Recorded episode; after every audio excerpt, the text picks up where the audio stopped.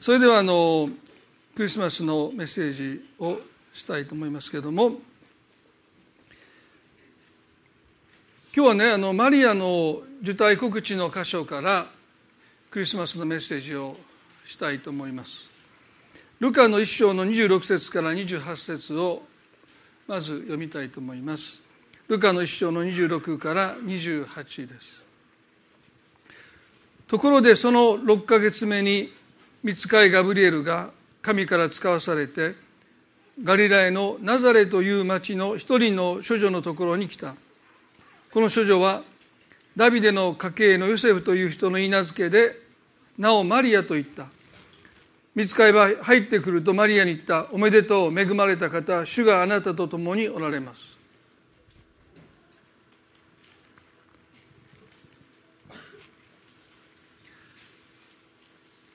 ここで私たちは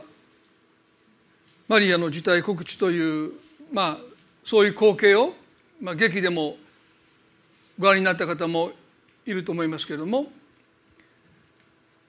ガリラヤのナザレという町とっても小さな町ですよね。特別に何かあるわけでもなくてまあ、そもそもナザレという場所が特に人々の関心を寄せるような町でもなかった、まあ、そこに一人のまだ10代であったマリアという少女に見つかりの長であるガブリエルが現れます。そして挨拶もなく何の説明もなくいきなりですよね。おめでとう。恵まれた方主があなたと共におられますと語ります。でこの身近な挨拶のようなこの言葉の中にクリスマスのメッセージが込められていると思います。ですからこの「おめでとう恵まれた方主があなたと共におられます」というこの3つの祝福の言葉を今日取り上げてクリスマスのメッセージについて共に考えていきたいなと思います。クリスマスはもちろん救い主イエスキリストの誕生をお祝いする日でもありますが同時に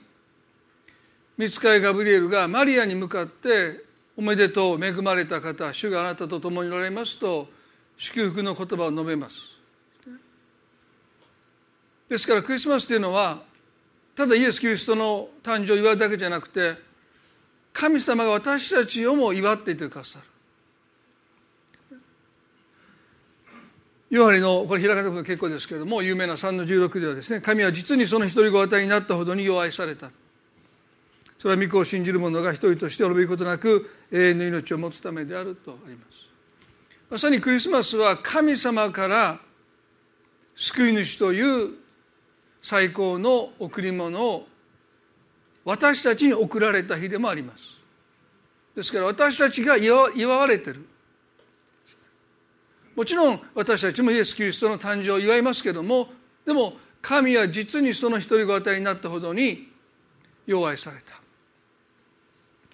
クリスマスとは神様が私たちを愛してくださった。ご自身の御子イエス・キリストをクリスマスの贈り物として送ってくださった。ですから私たちがクリスマスを祝うということはもちろんイエス・キリストの誕生を祝うんだけどもでもそれは私たちが神様から愛を受け取るために罪の許しを受け取るためにイエス・キリストがお前になってくださったんだということはですね私たちが神様から祝われてるんだということ。そのことをまず心に留めたいと思います。時々クリスマスの季節に一番多くの人が絶望を経験すると言われます。ですからあるデータではですねクリスマスの日に命を絶つ人の数がとっても増えるんだとも言われてるんですね。それは街が人々であふれて家庭に多くの方々が招かれて楽しいひとときを過ごす中である人は行くあてのない部屋の中で非常な孤独を感じてクリスマスを過ごされます。でも実はクリスマスは神様が私たちに対して救い主イエス・キリストという最高の贈り物を送ってくださった日。誰一人として取り残されることなく全てが神様によって祝われる日がクリスマスなんだ。そのことを私たちはもう一度しっかりと考えていかなければならない。だから一人もこの祝いから漏れる人があってはならない。一人として滅びることがなくて書いてますよね。それが神様の心です。今日この礼拝に来られている全ての方々が神様によって祝われてるんだ。あなたこそがクリスマスの主人公だと言っても言い過ぎではないかもしれない。イエス・キリストという神様からの愛のプレゼントを私たちは受け取っていきたいなというふうに思います。皆さんここでね見つかりのガブリエルがおめでとう恵まれた方主があなたと共におられますと語ります。29節では「しかし」と書いてますね。しかし。ですから本来マリアが応答すべき応答とは違った応答を彼女がしたので「しかし」と書いてるんですね。ああそうですか。と彼女が別にガブリエルのその祝福の言葉に対して反応しなくてこう書いてます。マリアはこの言葉にひどく戸惑ってこれは一体何の挨拶かと考え込んだと書いてます、ね、皆さんね旧約聖書を読むならばガブリエルっていうのは見つかいの長です、その見つかいの長がナザレという小さな町に暮らす10代の名もなき少女、まあ、マリーと名前ありましたけどもうこの少女のもとに来て、ね、おめでとう恵まれた方主があなたと共におられますというふうに語ります、ね、普通の反応はですよね。このガブリエルが現れたということに対してマリアはおそらく戸惑うはずなんです。ね、でも彼女はガブリエルをよそにですね。この挨拶は一体何なんだろうってこう考え込んでる。皆さんちょっと想像してみてくださいね。目の前に天使のガブリエルがいるのに彼女はその天使ガブリエルを、まあ、ほぼ無視してですね。この挨拶は何だろうって考え込んでる。多分ガブリエルの方がびっくりしたと思いますね。見つかりの長である自分をほぼ無視してマリアは挨拶の言葉を考え込んでる。なんか微笑ましい光景がそこにあります。なぜ神様がマリアを選んだのかがなんとなくその考え込んでるその彼女の姿からなんとなく私たちは想像できるんじゃないかな。でもそれは彼女だけの問題でしょうか。神の見つかいが実際に現れることよりもこんな私におめでとうって言ってくれたその訳がわからない。そのことに彼女は戸惑うんです。本来そうじゃないでしょ本来見つかいが現れたことに戸惑って叱るべきなのにこんな私になぜおめでとうって言われるんだろうってそのことに彼女は戸惑ったと書いてますね。見つかいが現れることよりもなんで私がおめでとうって言われるのか。なんで私の存在がお祝いされるのかそのことに多くの人は戸惑ってしまうんじゃないかな奇跡よりもどんな奇跡よりもこの私が神様によってお祝いされているという事実の方が私たちにとっては戸惑いになってしまうんじゃないかな。なんで私がマリアはねもちろん翻訳していてヨセフという言い名付けがいて結婚をする予定はありましたけどもでもお見つかりのガブリエルがわざわざそのことを祝いに来たとは思えない。ねもちろん彼女のおめでとうと言われたその言葉の中にはですね救い主の母になるという幸いに向けられた言葉でもあります。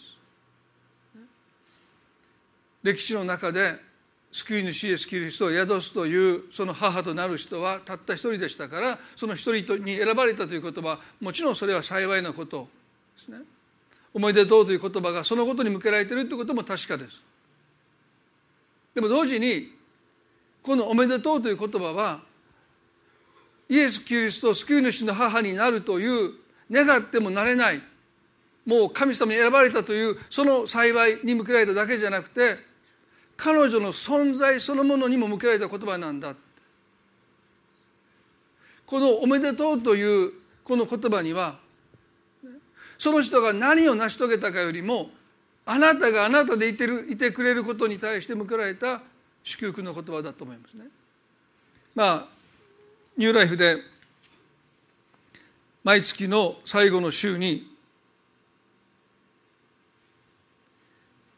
その月の誕生の方を立っていただいてですね。そして皆さんで誕生日のお祝いの歌を歌います。まあなぜ教会でこの誕生日をお祝いするのか、まあ、それは私がですね妻の誕生日を忘れて誕生日が過ぎた後に今日昨日何やったか覚えてるって言われて血の気が引く。時計の針を戻れって。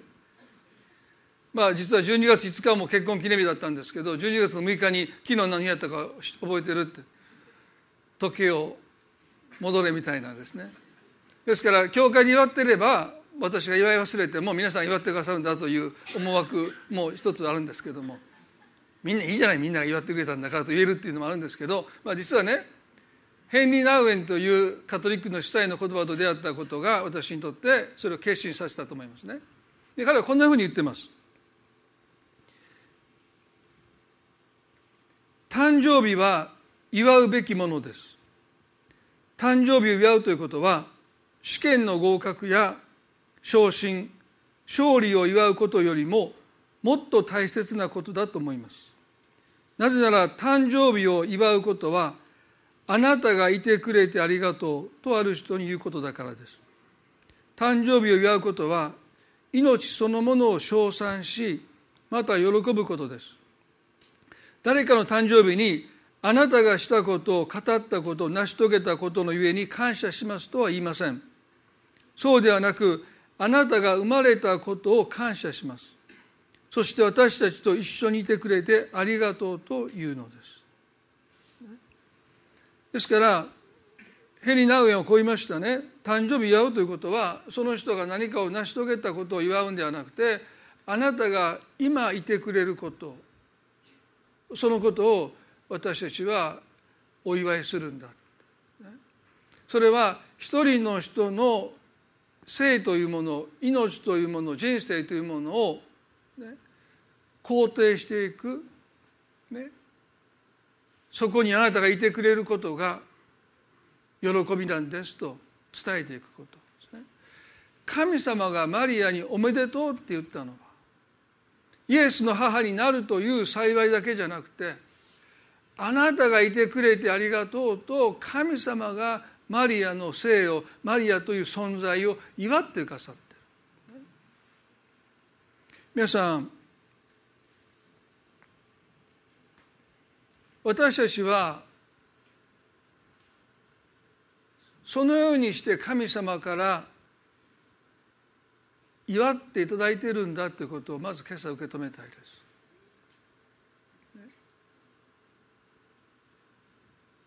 聖書の中にヨブという人がいますよね皆さんもご存知だと思いますけれども彼は一度に10人の子供を失いますそして自らも重い皮膚病になってあまりのかゆさの上に彼は土器のかけらで自分の体をかきむしります。そして眠れない日々を過ごします。もうかゆくてかゆくてその土器で体をかきむしっていきます。そしてやがて彼はとうとう疲れ果てて自分の生まれた日を呪います。誕生日を祝うんではなくて自分の生まれた日を彼は呪うんです。私なんかが生まれてこなければこんな苦しいことこんな辛いことは起こらなかった。全部私のせいだって。全部私のせいだって。私なんか生まれてくるべきでなかったと呼ぶは自分の生まれた日を呪います。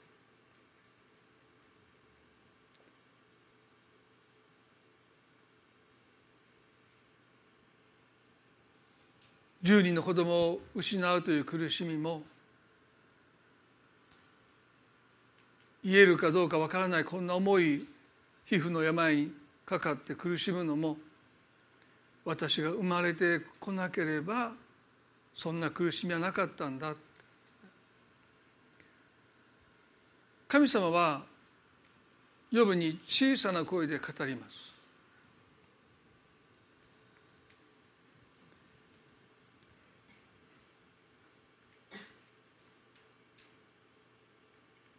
知識もなく言い分を述べて摂理を暗くするこの者は誰かと語られた。ヨブの38の24ですね。あ2ですよね。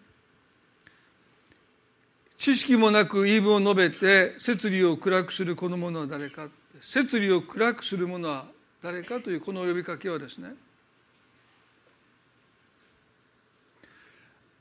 あなたは偶然生まれたわけではないんだ。ましてあなたが生まれたのはアクシデントでもないんだ。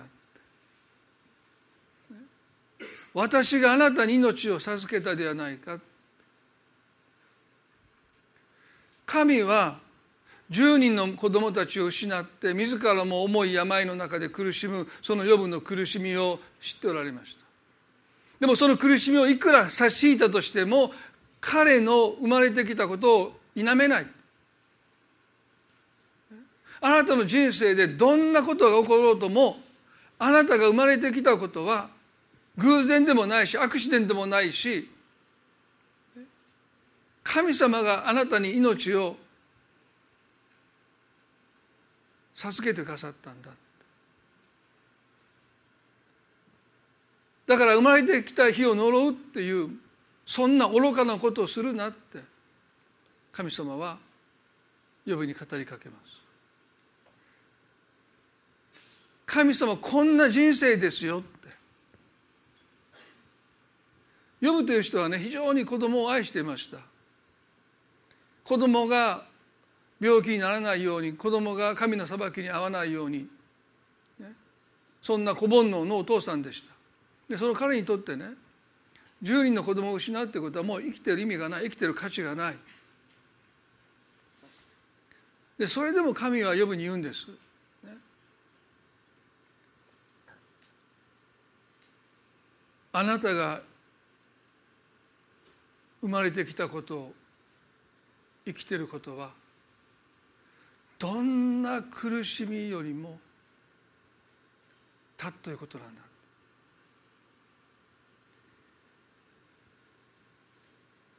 この「おめでとう」という言葉にはそんな神様の思いが込められてるんじゃないかなと思います。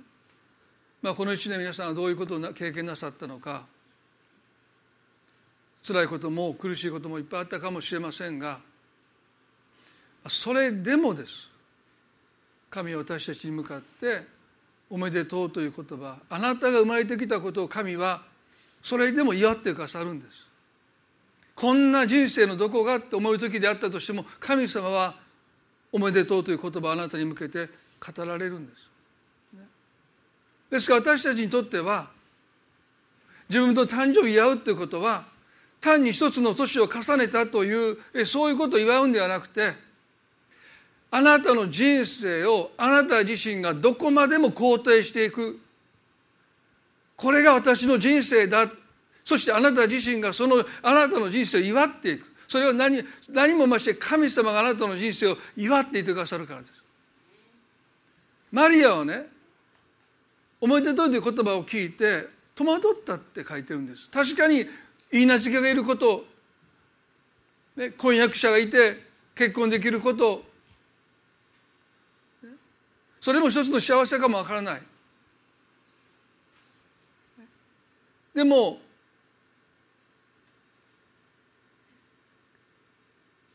彼女自身はね私が存在しているということ。自分の存在そのものを祝うということを今までおそらく経験したことがなかった。何かいいことがあったらお祝いしてもらった。でも私の存在そのものがお祝いの対象になってるなんて考えたこともなかった。だから「おめでとう」という言葉を聞いた時に彼女は非常に戸惑うんです。私という存在がお祝いの対象になっているなんて皆さんは考えたことあるでしょうか？神様があなたが何かを成し遂げたことを、ね、そのことも喜んでくださるんだけどもあなたのあなたの存在そのものが神様の喜びなんだということを私たちはまず覚えたいね。そして恵まれた方っていうふうに言いました。で私たちはこのキリスト教の中で恵みということの意味を知ってますね。それは受ける資格のないものに惜しみなく無償で与えられる神様の祝福です。大切なことは受ける資格のないというとこですね。受ける資格がない。皆さん私たちは自分のことは自分でやりなさいって。そう言われて大人になってきました。自分のことは自分でしなさいって。とっても正しいことですよね。でも反面私たちは受け取る資格があると思えるものしかなかなか受け取ろうとしない。でも神様という方は受け取る資格のないものに惜しみなく祝福を与えてくださる方。だからね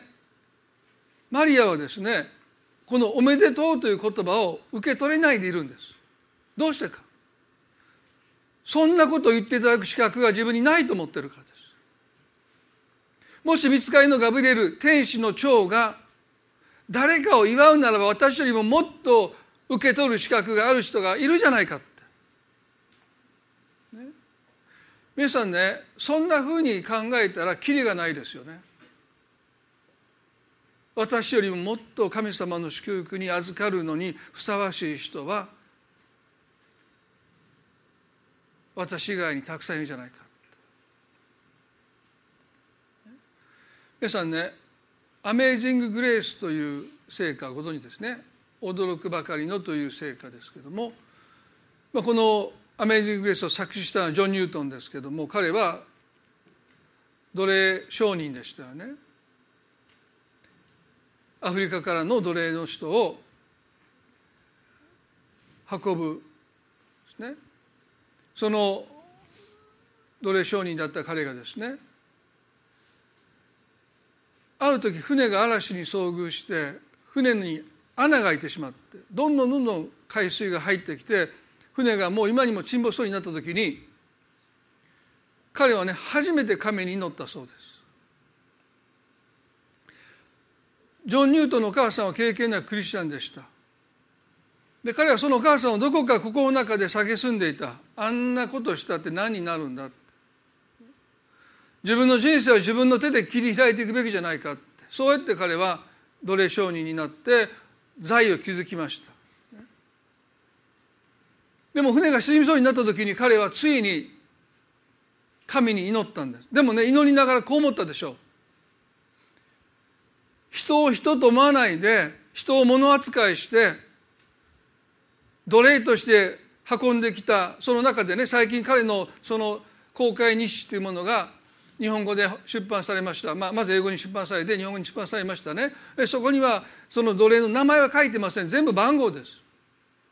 今日11番が死んだ。埋葬した、ね、ですから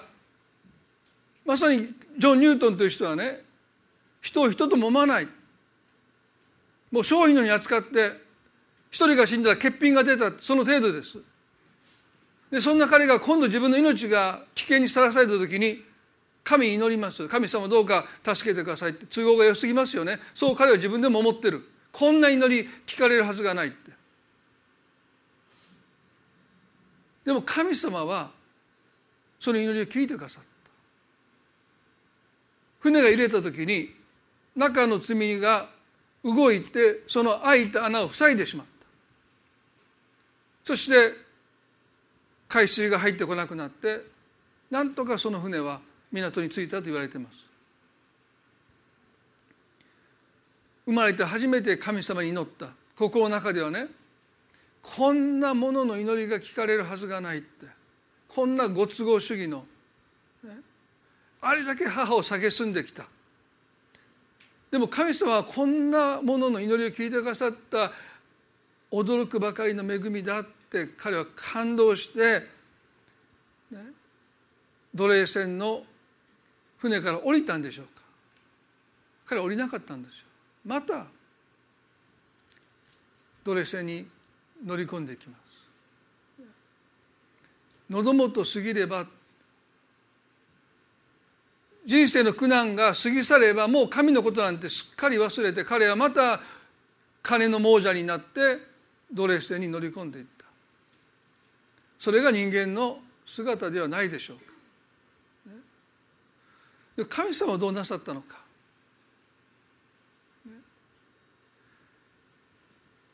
あれだけ必死に乗ったから助けてあげたのに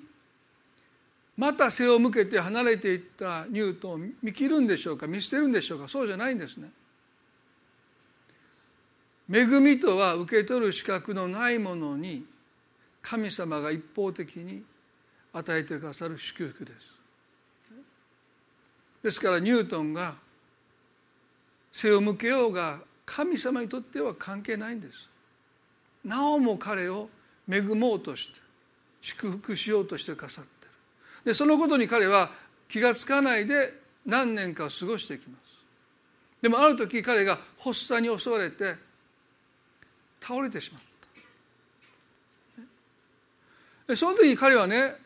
おそらくこう思ったんだろうと言われています。発作が起こって倒れていく自分の体を自分で支えきれなくなって地に倒れます。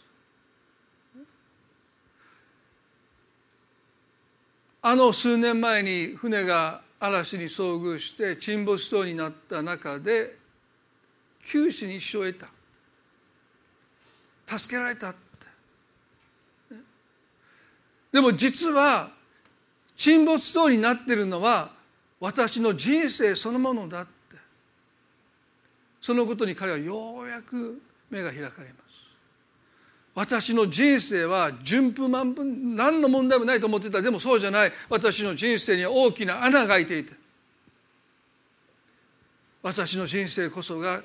沈みかかった船だったんだそして彼はね神様に祈るんです。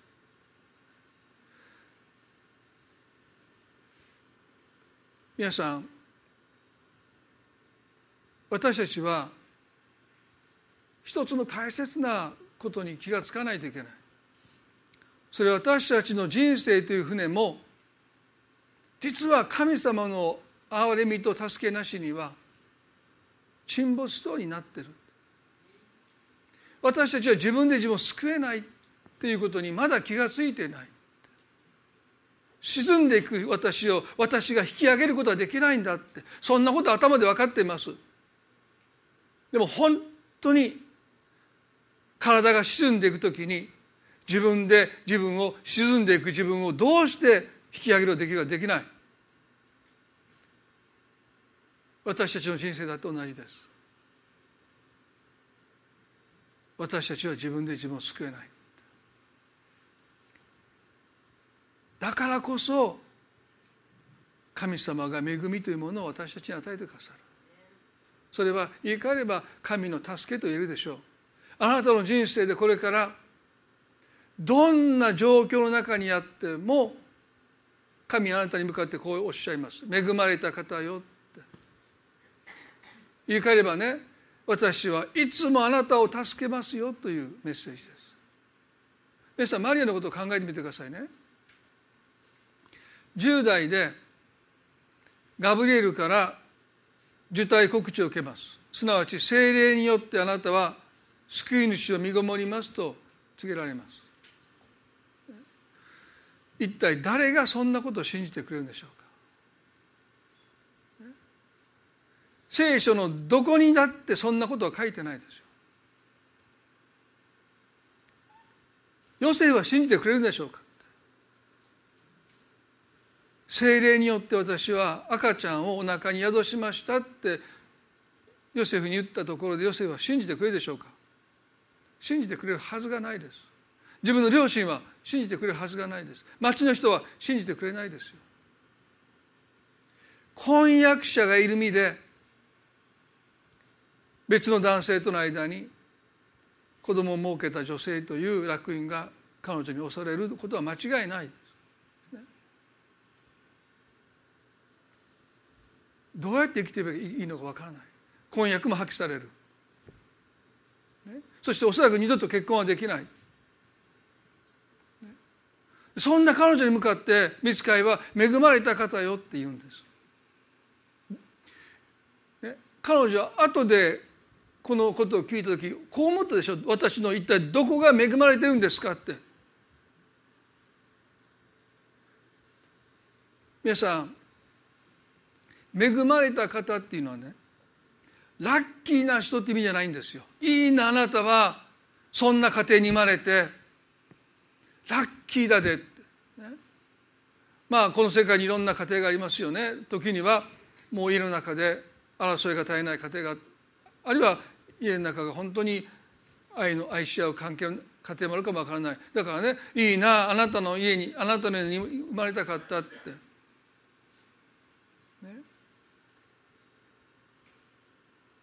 まあ私も思いましたよ。なんで牧師の息子として生まれたのかってね。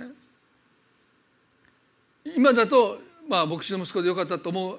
ことは時々思いますけれどもまあうちのお父さんねトヨタやったらもうちょっとトヨタやったらよかったなとかですね。もうアメリカ行ってよくやりましたよ。お前あのあのトヨタの関係の人かってからいやもうそうやって。ね。態度が変わるんですよね。一時とだ、ね、トヨタとダの違いとか言っても分かんないから、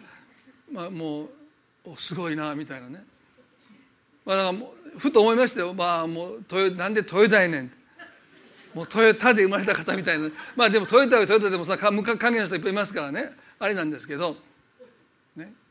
まあ、そしたらもう僕牧師なんかしてなくて今僕トヨタのねなんか仕事してるかも分かりませんけども。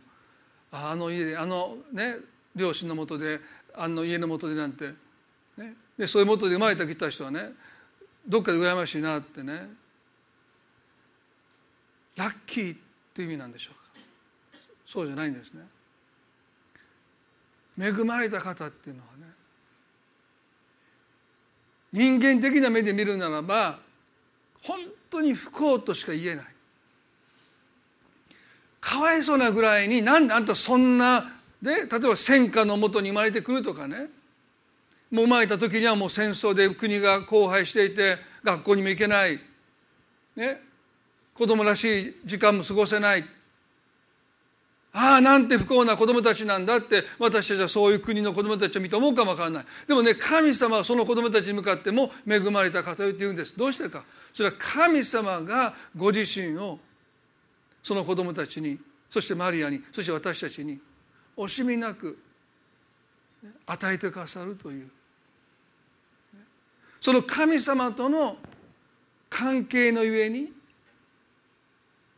私たちはどんな境遇の中にいたとしても神は臆することなく私たちに向かって恵まれた方よと言ってくださるんです。それは神様は私たちのあらゆる境遇を凌駕するお方でしょ私たちの置かれているどんな境遇の中にも神様はうずもれないですよはるかにそれを乗り越えてくださる方。だから私たちは、ね、境遇の犠牲者じゃないんです。神様がいてくだされば私たちは人生の犠牲者境遇の犠牲者にはならないんですよ。だから恵まれた方というのはですねたとえあなたがどんな境遇の中にいたとしてもあなたは恵まれてるんだって。神様があなたを助けるから。最後に「主はあなたと共におられます」とおっしゃった。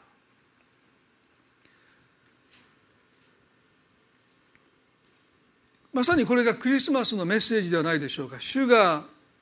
あなたと共におられますマタイの一章の18から19にですねこのような記述があります。イエス・キリストの誕生は次のようであった。その母マリアはヨセフの妻と決まっていたが二人がまだ一緒にならないうちに精霊によって身重になったことが分かった。夫のヨセフは正しい人であって彼女を晒し者にしたくなかったので内緒にさらせようと決めた。ヨセフという人はね本当に正しい人ですよね。マリアから精霊によって身ごもったということを知らされました。でマリアが嘘をついてると思えないんだけどもでもマリアの言ってることを信じることはできなかった。信じてあげることはできなかった。彼女は信頼してましたよ。でもね精霊によって私はお腹に赤ちゃん身ごもったって言われてそうなのって言って彼はですねその言葉をどうしても信じることができなかった、だから彼女は彼はですね婚約している身で他の男性との間にこう身ごもったということが知れると晒し者と書いてますね。本当に晒し者にされたんです。2000年前の古代の社会ですから。ね。もう一生罪深い女という烙印をされて生きていかなきゃならないことがヨセフには耐えれなかった。彼は裏切られた方ですよ。他の男性とマリアは子供を設けたって彼は思ってるんですよ。でも彼はねそんなことをしたマリアが晒し者にされて生成する。それがあなたが受けるべきね償いの苦しみだって思わないでそもそももうとっくに婚約は解消してたのでマリアには別に裏切ったことはないってもちろん未婚の母になったということはありますけれども別に私を裏切って他の男性とその子を設けたわけじゃないっていうことにするために彼は自ら身を引こうとしてる。でそのヨセフに見つかりが夢の中で現れてこう言いましたよね。マタイの1の20でダビデの子ヨセフ恐れないであなたの妻マリアを迎えなさい。その体に宿っているのは精霊によるのです。23で「見よ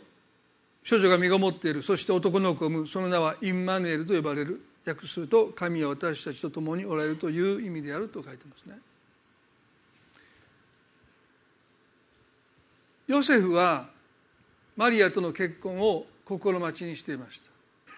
指折り数えていたと思いますね。そのマリアにある日突然告げられるんです。私妊娠してしまいましたって。自分の子でないその子供を宿したというその知らせを聞いて彼は非常にショックだったと思いますね。昔は言い名付けですから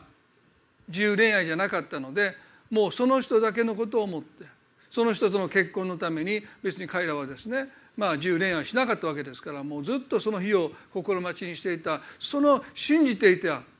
小さな頃から、ね、結婚すると思っていたその女性からですね告げられた言葉にヨセは非常に傷つき苦しみます。でもそんなこと誰にも言えない。親にだって言えない友達にだって言えないそんなことしたらマリアが晒し者にされるってことがあるので彼はもう黙ってその秘密を墓場まで持っていこうと決心した。でもそれは辛くて辛くて苦しくて苦しくて。頭で分かってるけどですね。でその時に見つかりが彼に現れてくださった。皆さん私たちはねやっぱり一人なんだということを嫌というほど経験させることを人生で味わいますね。夫婦であったとしても、ね、私たちは一人の存在なんだ。星野富美さんが言ったことを私いつも思い出すんですね。体操の選手をしていて先生をしていてね首から地に落ちて首から下が麻痺した時にですねたくさんの仲間の選手たちが病院に来てくれたって。みんな花束を持っていろんなものを持って駆けつけてくれたけど一番つらかったのはそれじゃって言って帰っていく先生方の背中を見た時に彼は孤独感に襲われますね。どんなに等しい親しい友もこの苦しみは分かってもらえない。寄り添ってはくれます。でも寄り添うだけです。残されるのは私一人だって。その友達が去っていくその姿を見るときにですね彼は本当に孤独を感じた。だから友達が来てくれることは嬉しいんだけど去っていくその姿でより孤独が深まっていったっておっしゃってます。最近も中村幸さんのお話を少ししましたよね。二十歳の娘さんをがんで亡くした時ですね。一番つらかったのは自分の悲しみを夫が分かってくれないことだった。同じ親として愛する子供を失ってもその悲しみを互いに分かり合えなかったことが一番つらかった。夫婦の関係は危機を迎えた。なんで分かってくれないんだでもある時気がついた私の悲しみは私のだけのものであって夫にも分からない。自分の父母にも分からない。そしてご主人もそうですね。僕の悲しみは僕の悲しみであって妻にも分かってもらえない、ね、愛していないわけじゃない。分かり合おうとしてないわけでもない。でもやっぱり私たちは一人の存在として本当の意味であなたと同じ気持ちあなたと同じ苦しみあなたと同じ悲しみを共有できる人はいないという事実。主があなたと共におられるという言葉はその壁を越えて神様だけが越えれるんです。ね、自分の夫でも自分の妻でも自分の子供でもどんなに親しい友人であっても越えない壁はあなたと同じ苦しみ悲しみ辛さをあなたと同じように共有できることは人間ではできません。でも主があなたと共におられますというこの約束はですね神様は神様だけはと言ってもいいです。あなたの苦しみをそのままで受け止めてくださる。この方だけは全て分かってくださるということを私たちは経験するんです。これがインマヌエルと呼ばれた。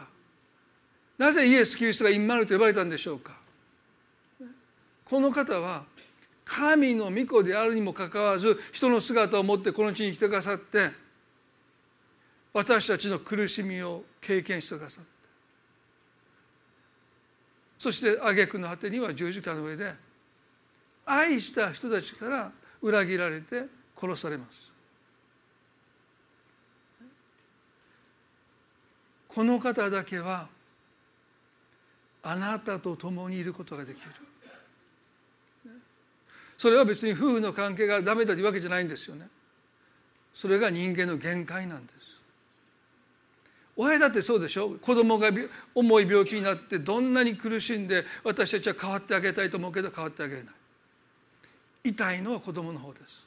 もちろん親の心は痛いですよ。でも苦痛に叫んでるその子供のそばに彼女は11ヶ月寄り添ったって。でもやっぱりできることは限られてる。痛い痛い痛いっていう言葉を聞いても変わってあげれない。でもその時イエス様はこの痛みと一緒に娘といてかさるんだっていうことがどれだけ母を慰めたか。皆さん神様が共にいてくださるっていうのはそういう意味なんですよ。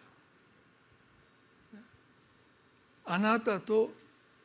どんな時も一緒にいてくださってあなたを一人にしないあなたを孤独にしないそれがインマネルと呼ばれた救い主イエス・キリストの本当の姿ですよね。ですから皆さんねこの3つの祝福の言葉を私たちは神様からのプレゼントとして受け取りたい。おめでとう神様あなたの存在をお祝いしてくださっています。どうかあなたの人生がどのようなもの苦しみの中に今あったとしても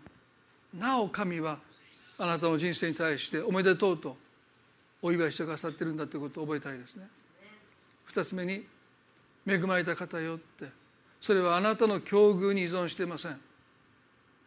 神様があなたを助けるとおっしゃってくださるがゆえにあなたは恵まれた方なんです。そして主はあなたと共におられます。あなたを一人にしないって。いつもいつも。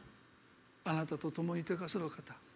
その方を私たちは神様からの最高のプレゼントとして受け取ることができる。それがクリスマスの祝福ではないでしょうか。一言祈ります。恵み深い天の地の神様。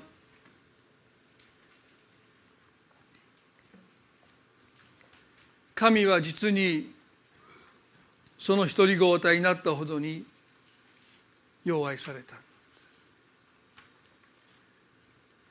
神様からの最高の贈り物は救い主であるイエス・キリストです。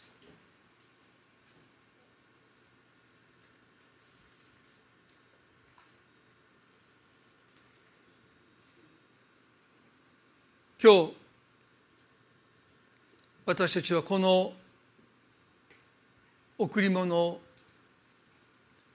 受け取りたい。心開いてイエス・キリストを心にお迎えしたい。そう願います。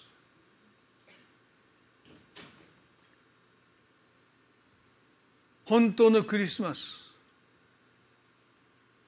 この贈り物であるイエス・キリストを受け取ること。そしてあなたの存在が神様にどれだけお祝いされているとか祝われているのか。おめでとう恵まれた方主があなたと共におられます。このクリスマスの祝福のメッセージを一人一人が今日心にしっかりと受け止めることができますように。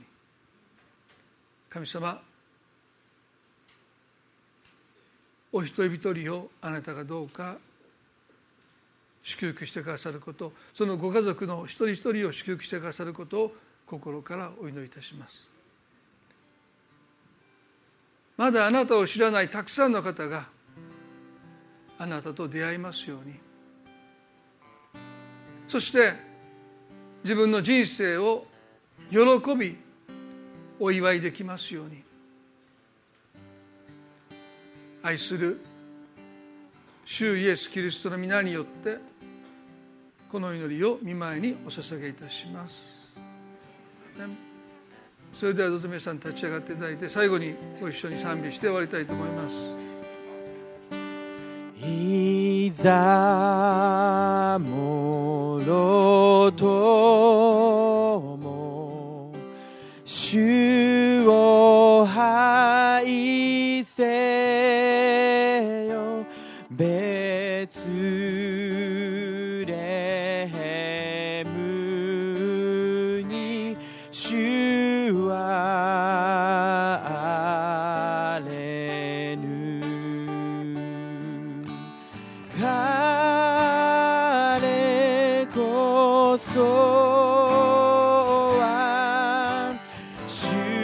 多许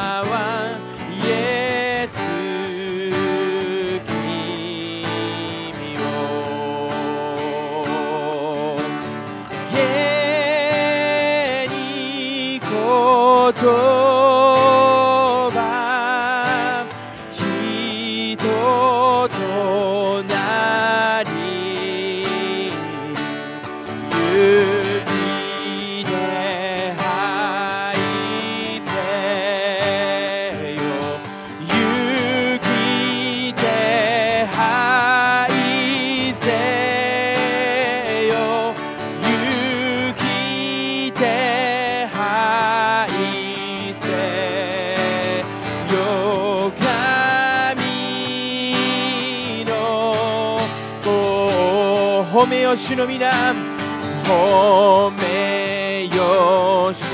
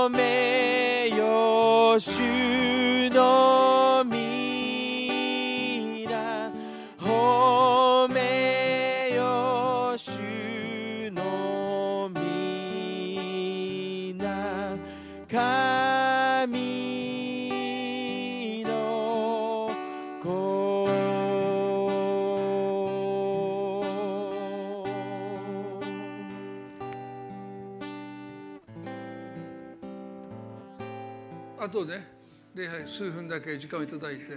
まあ、本来来週、えー誕生日のお祝いしたいと思うんですけど今日もこのメッセージしましたので今日したいと思いますから一度皆さんご着席くださって12月生まれの方はどうぞその場に